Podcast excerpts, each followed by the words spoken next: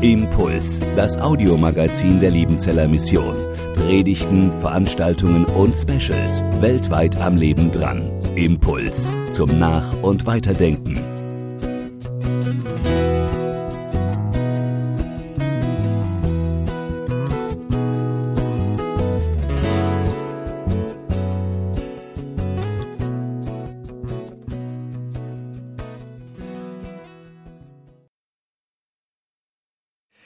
Ja, 120 Jahre Liebenzeller Mission, Wurzeln und Flügel.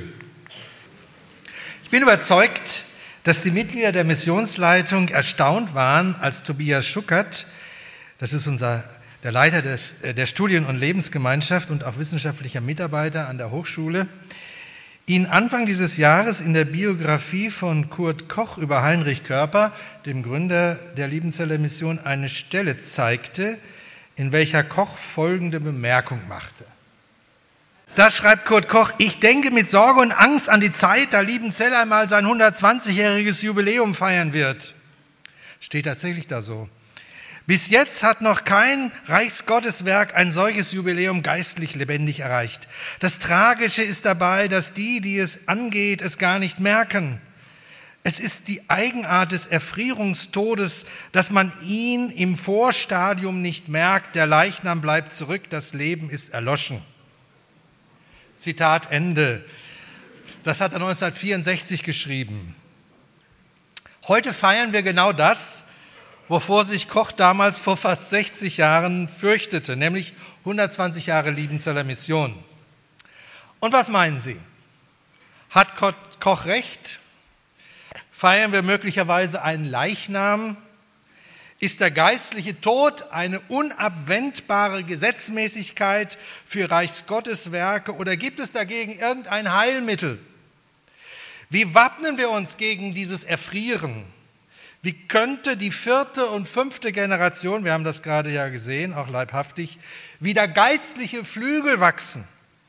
Wie nehmen wir noch einmal Fahrt auf? Was beflügelt und motiviert uns, weiterzugehen, nicht aufzugeben, wie gesagt, abzuheben? Um die richtigen Weichenstellungen für die Zukunft zu finden, müssen wir natürlich wissen, woher wir kommen, was unsere tragenden und uns nährende Wurzeln sind. Deswegen habe ich den Vortrag dem Titel gegeben, 120 Jahre LM, Wurzeln und Flügel. Damit will ich die Spannung ausdrücken, in der wir uns bewegen. Einerseits ist es lebensnotwendig, in guter Tradition verwurzelt zu sein, im Wurzelboden vom Pietismus und Erweckungsbewegung. Dann aber sehen wir uns natürlich auch nach Aufbruch, nach neuen Ufern, nach Bewegung.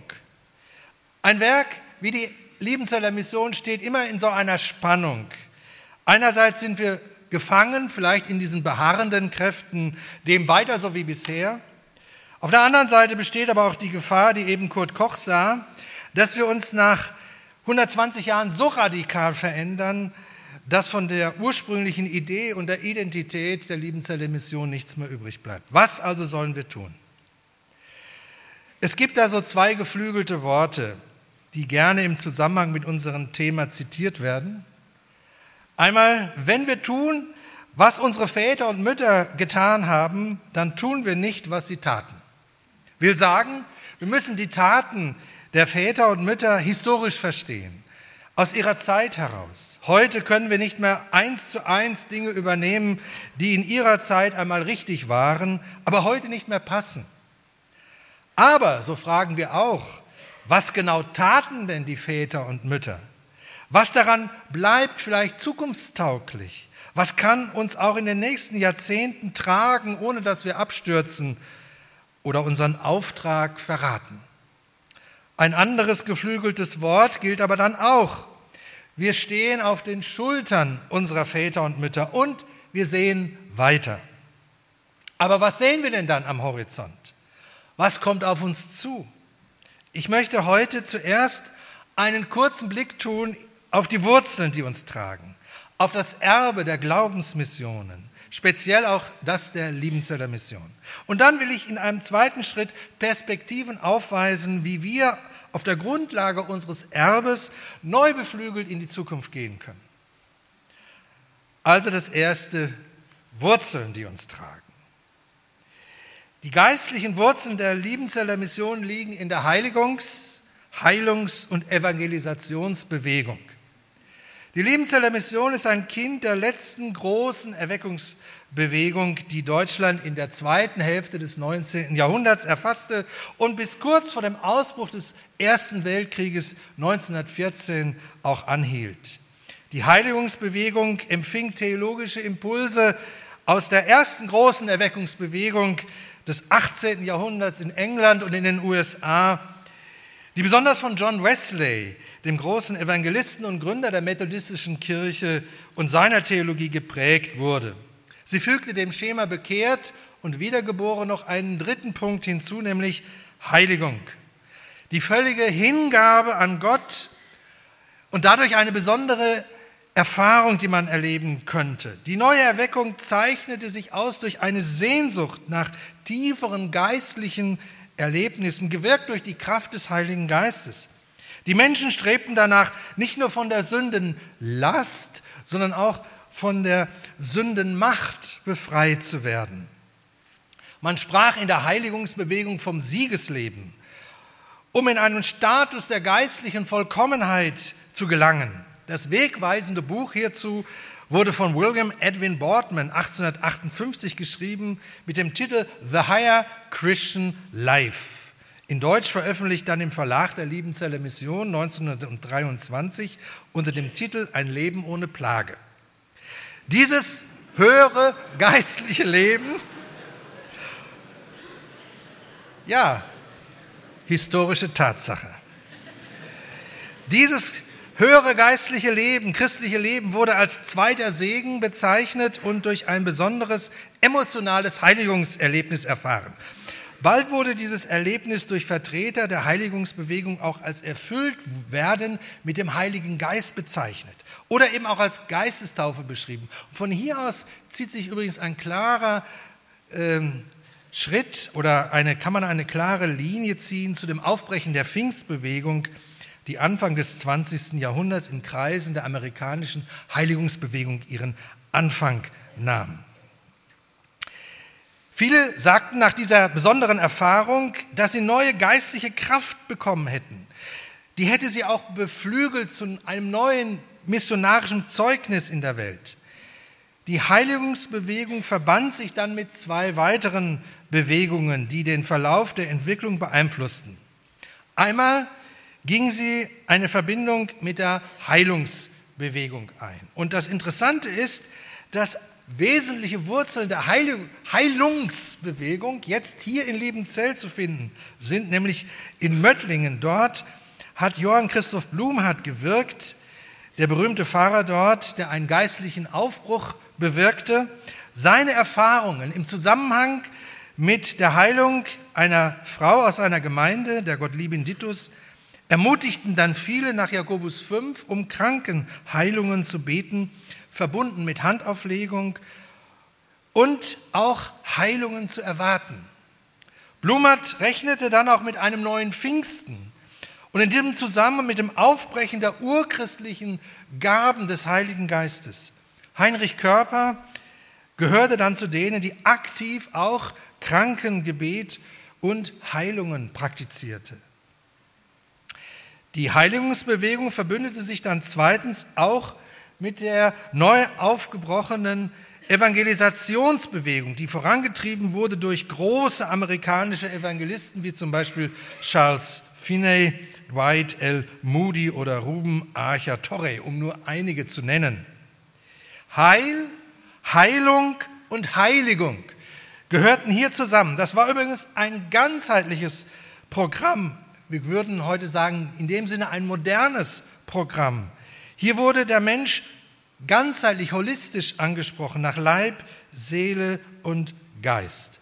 Und all diese Motive, die ich gerade genannt habe und auch theologischen Vorstellungen, finden wir wie in einem Brennglas zusammengefasst in dem Leben und Dienst unseres Gründers, ähm, Heinrich Körper. Er war mit allen Vertretern der wichtigen neueren Erweckungsbewegung damals verbunden Ihn verband auch eine tiefe Freundschaft mit Jonathan Paul, dem er die Freundschaft auch nicht aufkündigte nach dem Bruch des Gnadauer Verbandes, des Zusammenschlusses von pietistischen Werken in Deutschland mit der Pfingstbewegung 1910.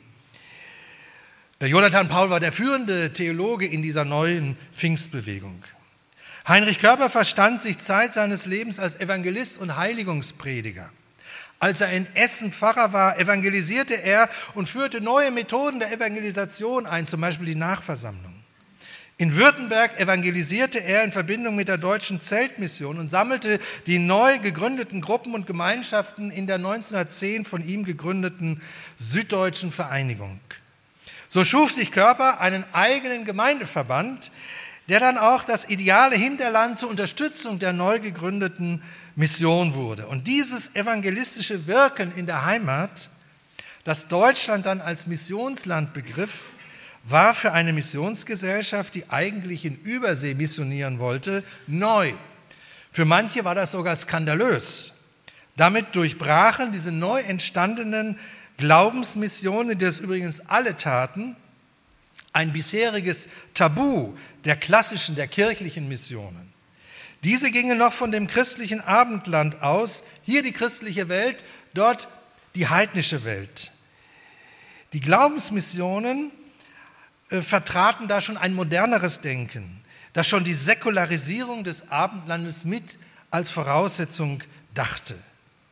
Damit sind wir jetzt schon bei der zweiten Wurzel der Liebenzeller Mission angelangt, den Glaubensmissionen.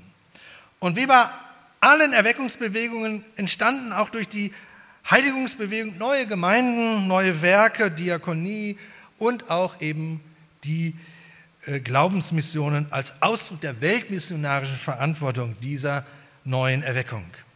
Die Liebenzeller Mission ist also ein Kind dieser Glaubensmissionsbewegung, die aus der letzten Erweckungsbewegung erwuchs und geprägt ist sie von Hudson Taylor. Hudson Taylor, einer der großen Missionsgestalten des 19. Jahrhunderts, gründete 1865 die China Inlandmission und damit entstand ein neuer Typ Missionswerk durch ihn. Man kann sagen, im weitesten Sinne sind heute die weltweit wirkenden evangelikalen Missionen mehr oder weniger in diesem Strom der neuen Missionsbewegung zu verorten. Wir nennen sie Glaubensmissionen, Faith Missions, wegen ihres besonderen Finanzierungssystems. Traditionell bezogen Missionare diesen Missionstyps kein festes Gehalt, sondern verließen sich bezüglich ihres Lebensunterhaltes allein auf Gott, der, so der Anspruch, Zitat, durch die Hände seiner Kinder für jedes ihrer Bedürfnisse Sorge tragen wird. Das machte die Glaubensmission übrigens auch von Anfang an zu einer Gebetsbewegung. Legendär wurden die konkreten Gebetsausrufe von Taylor, der immer wieder über die Jahrzehnte hinweg konkret um Missionare betete und Erhörung erfuhr. Ihre Bedürfnisse sollten die Missionare Gott im Gebet anvertrauen, der auf die Gebete treu antworten würde. Dabei sollten keine Schulden gemacht werden, sondern nur mit dem gearbeitet werden, was durch Gottes Hilfe der Mission anvertraut wurde. Taylor übernahm dieses Glaubensprinzip vom Waisenhausvater Georg Müller und dessen Schwiegersohn Anthony Norris Groves, der gemäß dieses Prinzips dann als Missionar ausgereist war. Georg Müller war ein Deutscher, der in Bristol in England große Waisenhäuser aufrichtete aufgrund dieses Glaubensprinzips. Das war aber von Anfang an umstritten. Und die verschiedenen Missionen, die dann auf Taylor zurückgingen, haben es sehr unterschiedlich gehandhabt. Manche haben auf alles öffentliche Sammeln, sie nannten das Kollektieren, verzichtet und jegliche Spendenaufrufe vermieden. Es gab aber auch andere, wie zum Beispiel die Liebenzeller Mission unter Körper, welche flexibler agierten. Körper tolerierte es zum Beispiel, dass Gemeinden Sammlungen für die Mission durchführten. Er konnte sogar in Chinas Millionen, der früheren Zeitschrift der Liebenzeller Mission, zum Geben aufrufen, weil für ihn die finanzielle Unterstützung der Missionen ein Ausdruck der persönlichen Heiligung war, die er ihm fördern wollte. Die Gründung oder die Gründer der Glaubensmissionen waren darüber hinaus überzeugt, mit Geist, Methoden und Ziele der neuen Missionen ganz gemäß der biblischen Richtlinien zu handeln, wie es Körper mehrfach betonte. Hudson Taylor drückte das so aus. God's work, done in God's way, will not lack God's supply. Gottes Werk, getan auf Gottes Art und Weise, wird es niemals an Gottes Unterstützung mangeln. Er glaubte mit seiner Strategie, zum Beispiel der schnellen Wanderpredigt in China und durch die Art, allein im Vertrauen auf Gottes Fürsorge die Missionsarbeit zu finanzieren, ganz im Sinne Jesu und der Apostel zu handeln. In biblischen Linien zu leben und auch zu handeln, war den Gründern der Glaubensmission sehr wichtig, auch, auch äh, Heinrich Körper. Deshalb begründete er ausführlich in einer Schrift, die ihm zum Vorwurf gemachte, Zitat, reichliche Verwendung des weiblichen Geschlechts in der Mission. In der und er hat das dann begründet mit biblischen Argumenten, zum Beispiel mit Joel 3, 1 bis 5. Der Geist Gottes wird über Männer und Frauen gegossen und so weiter. In diesem Punkt waren übrigens die Liebenzeller Mission und die China Inland Mission wesentlich fortschrittlicher als die anderen Missionen. Hudson Taylor lag daran, die ganze Christenheit für die Mission zu mobilisieren. Nicht nur die Offiziere, so sagte er, sondern auch das Fußvolk. Gebildete oder auch weniger gebildete, Laien und ordinierte Theologen, dazu dann auch Frauen, unverheiratete oder verheiratete. Sie alle berief und zählte Taylor zu vollwertigen Missionaren, wenn sie nur, so Zitat, skillful, willing workers seien, befähigt für die rasche Evangelisierung Chinas. Darum ging es ihm und auch der LM in den frühen Jahren, als Taylor ihr die chinesische Provinz Hunan als Arbeitsgebiet übertrug. Taylor, die China-Inland-Mission und die Liebenzeller Mission konzentrierten sich dabei ganz auf das große Ziel, die vom Evangelium unerreichten Menschen in China, dem damals schon bevölkerungsreichsten Land der Erde, zu evangelisieren. Alle Welt soll das Wort Christi hören, bis in die letzten Winkel der Erde hinein. Deshalb China Inland Mission. Ziel der Missionsarbeit war die Evangelisierung der Unerreichten, die in unwegsamen Inneren Chinas lebten und nicht an der Küste, wo es ja schon Missionsarbeit damals gab. Zur Dringlichkeit der Missionsaufgabe wurde den Gründern der Glaubensmissionen auch noch eins ganz wichtig, dass sie prägende eschatologische Missionsmotiv. Das gab ihr den Missionen damals große Dynamik. Die Weltmission, die sich nun anschickte, auch die letzten Völker und die letzten Winkel der Erde zu erreichen, so wurde geglaubt, sei der Schrittmacher für die baldige Wiederkunft Christi, to hasten the kingdom, die Beschleunigung des Kommen des Reiches Gottes mittels der Mission, fand dann ihre biblische Begründung in Matthäus 24, Vers 14 Dort heißt es, und es wird gepredigt werden, das Evangelium vom Reich in der ganzen Welt zum Zeugnis für alle Völker und dann wird das Ende kommen. Die Mobilisierung der ganzen Christenheit hatte auch mit einem weiteren Grundsatz der China-Inland-Mission und auch der Liebenzeller Mission zu tun. Körper nannte das den Allianzstandpunkt.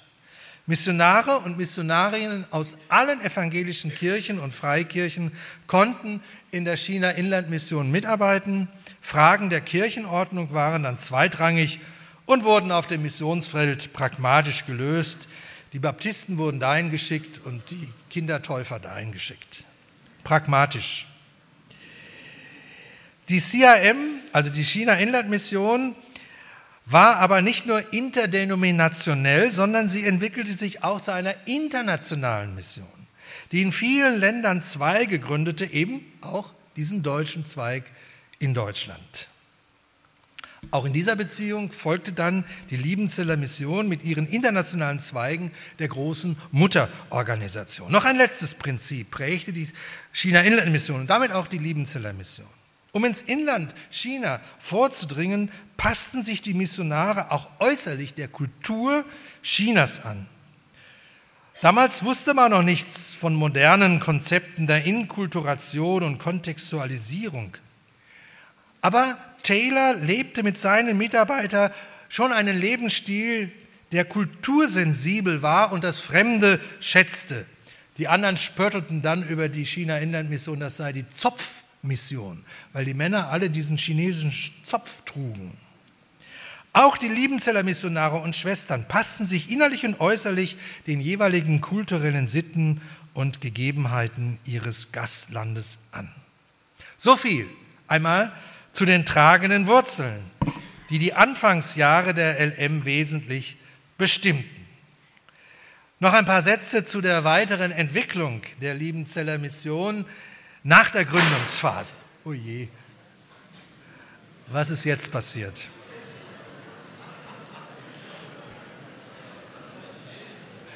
Ja, nach dem Umzug der Liebenzeller Mission von Hamburg oder der China-Inlandmission Deutscher Zweig von Hamburg nach Liebenzell 1902, da begann ein Prozess der Konsolidierung und des Wachstums der Liebenzeller Mission.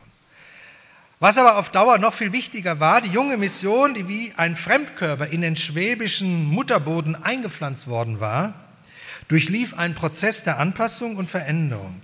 Diese Glaubensmission, der deutsche Zweig der China-Inland-Mission, welcher eindeutig einen in der englischen Erweckung liegenden Ursprung hatte, wurde nun graduell immer mehr wahrgenommen als Mission, die sich dem deutschen und schwäbischen Umfeld annäherte und sich auch den großen klassischen Missionen anpasste. Die Verbindung nach England wurde im Laufe der Zeit immer lockerer. Ja, in der nationalsozialistischen Zeit schämte man sich sogar, ein sogenanntes englisches Gewächs zu sein. Aber alles, was darüber zu sagen ist, hat ja Helmut Egelkraut in seinem Buch schon getan. Ich möchte dem nichts hinzufügen. Die Missionsleitung stellte sich ja öffentlich dazu bekannte Schuld und Versäumnisse. Heute ist die Liebenzeller Mission aus Württemberg nicht mehr wegzudenken. Man könnte sie als die eine große in Schwaben fest verwurzelte Mission ansehen, die schon immer ihren Platz im schwäbischen Pietismus hatte.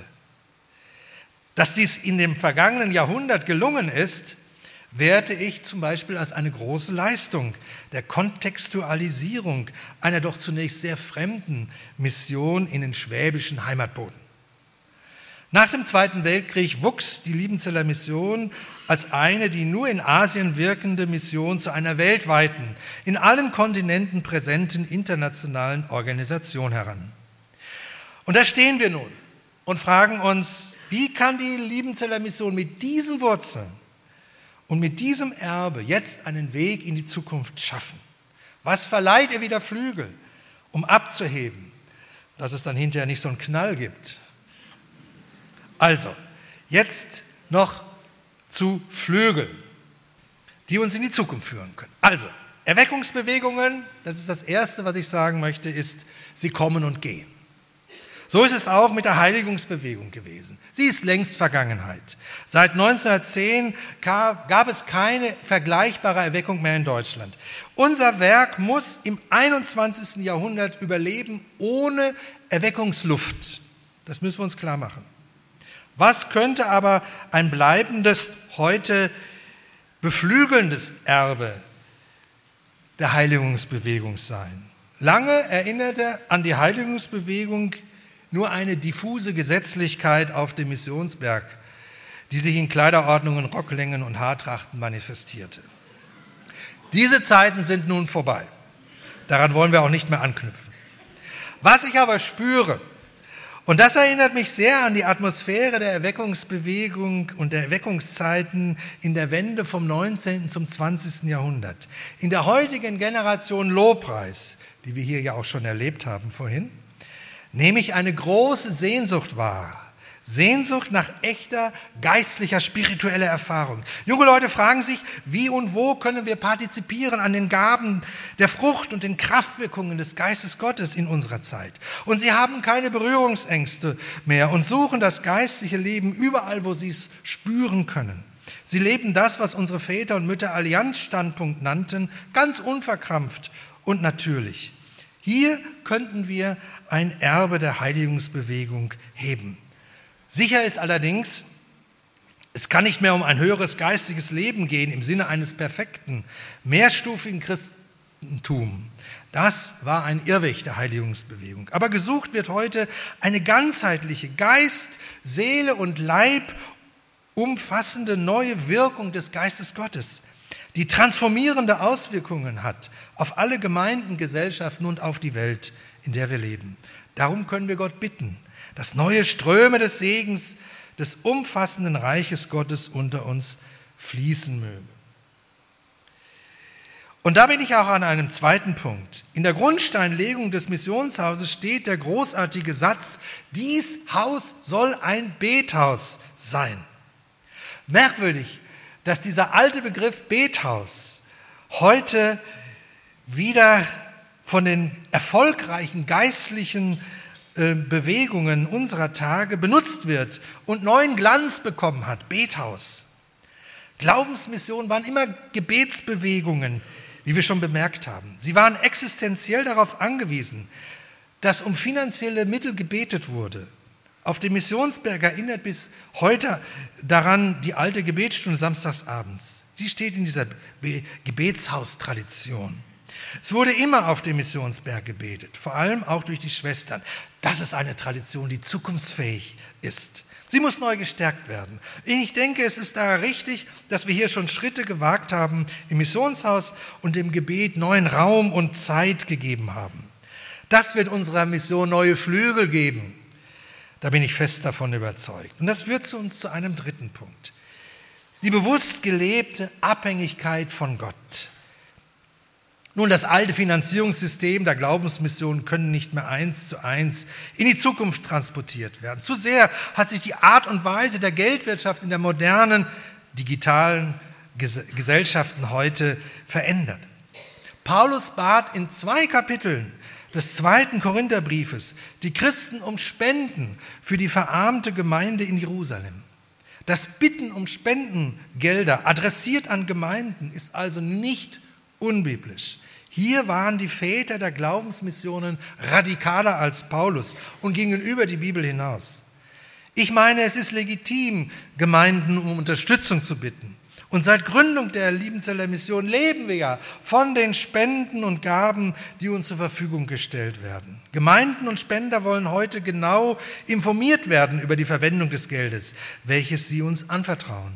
Hier mit offenen Karten zu spielen, gläserne Taschen zu haben, ist für ein Missionswerk wie die Liebenzeller Mission überlebenswichtig. Nur so werden uns Gemeinden und Spender auch weiterhin Vertrauen schenken und uns Geld zur Verfügung stellen.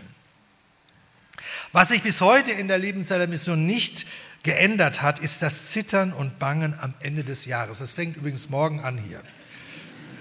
Ob die Spenden wirklich reichen und die Arbeit weitergetan werden kann. Ich bin fest davon überzeugt, dass uns diese grundsätzliche Abhängigkeit und das Stehen mit leeren Händen vor Gott davor bewahrt haben, unser Vertrauen auf falsche Sicherheiten zu setzen. Diese Abhängigkeit hat die LM bis heute lebendig erhalten. Sie zwingt nämlich immer wieder ins Gebet und in das rückhaltlose Vertrauen in Gott, ohne Netz und doppelten Boden diesen Sprung des Glaubens neu zu wagen. Diese Glaubenshaltung der Glaubensmission hat einmal jemand so definiert aus dem unverfügbaren Leben. Ich meine, das ist der eigentliche uns am Leben erhaltende Kern und das Geheimnis der sogenannten Glaubensmissionen aus dem unverfügbaren Leben. Anders ausgedrückt, wir bleiben zukunftsfähig und überleben als Mission nur in dieser Abhängigkeit vom lebendigen, dreieinigen Gott. Und dieser Gott bleibt der Unverfügbare, den wir nie in den Griff bekommen, so unbequem das auch sein mag. Er hält uns auch im Blick auf die Zukunft in Abhängigkeit. Alles andere wäre ungesund und würde, wie Kurt Koch richtig meinte, zum Erfrierungstod führen. Was gibt der Liebenzeller Mission in diesem Zusammenhang Flügel für die Zukunft? Ich möchte es so ausdrücken. Lebt weiter, ganz bewusst aus dem Unverfügbaren. Bleibt in der Abhängigkeit von Gott, abhängig von Gottes Hilfe und Fürsorge und damit auch frei und unabhängig von Menschen. Das so meine ich, ist wesentlich für eine Glaubensmission, wenn sie diesen Namen weiter tragen will. Und zu diesem Bewusst aus dem unverfügbaren Leben kommt noch ein letzter Gedanke von mir hinzu. Zukunft hat die Liebenzeller Mission, wenn sie Gott nahe bleibt. Will sagen, wir sollten immer wieder neu fragen, wo wirkt denn Gott in unseren Tagen? Und was bedeutet das für uns? In diese Richtung weist auch die Diskussion um eine Neubegründung der Mission nach den zwei Weltkriegen. Mission ist nur dann legitim begründet, wenn sie aus Gottes Sendung in die Welt lebt, aus seiner Missio Dei, an der wir als Liebenzelle Mission auch demütig Anteil haben dürfen. Hier gilt es jedoch genau hinzuhören. Der sendende Gott, er redet in seinem Wort. Dort ist seine leise Stimme zu vernehmen. Haben wir Antennen, sein Reden heute noch zu empfangen? Vertrauen und gehorchen wir diesem Gott, auch wenn das, was er sagt, quer zum Zeitgeist spricht. Das hält uns geistlich fit, gibt im Dunkeln dieser Tage Orientierung und macht zukunftsfähig. Denn wer weiß besser als unser Herr, was die Zukunft bringen wird? Unsere Gründer nannten das, in den biblischen Linien zu leben und zu handeln. In den Anfangsjahren der Liebenzeller Mission lag das formulierte Ziel des gegebenen Sendungsauftrages darin, den Nichtchristen in China das Wort Gottes zu sagen. Die Menschen in jeder Provinz Chinas sollten mit dem Evangelium bekannt gemacht werden. Was ist heute unser Sendungsauftrag?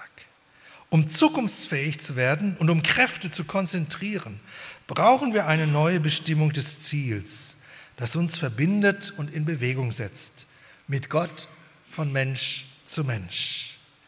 Ich möchte schließen mit einem Zitat unseres Gründers, der das Ziel und die Motivation der Missionare und Missionarinnen der LM so umschrieb und vor Kritikern verteidigte. Zitat, dazu kommt, dass es gewiss kein Unrecht und kein Abweg ist, wenn die Liebe Christi die Herzen treibt und beflügelt, auch in die entferntesten Gegenden eilends die so lange sehnsüchtig erwarteten seligen Botschaften des Königs zu tragen. Vielen Dank.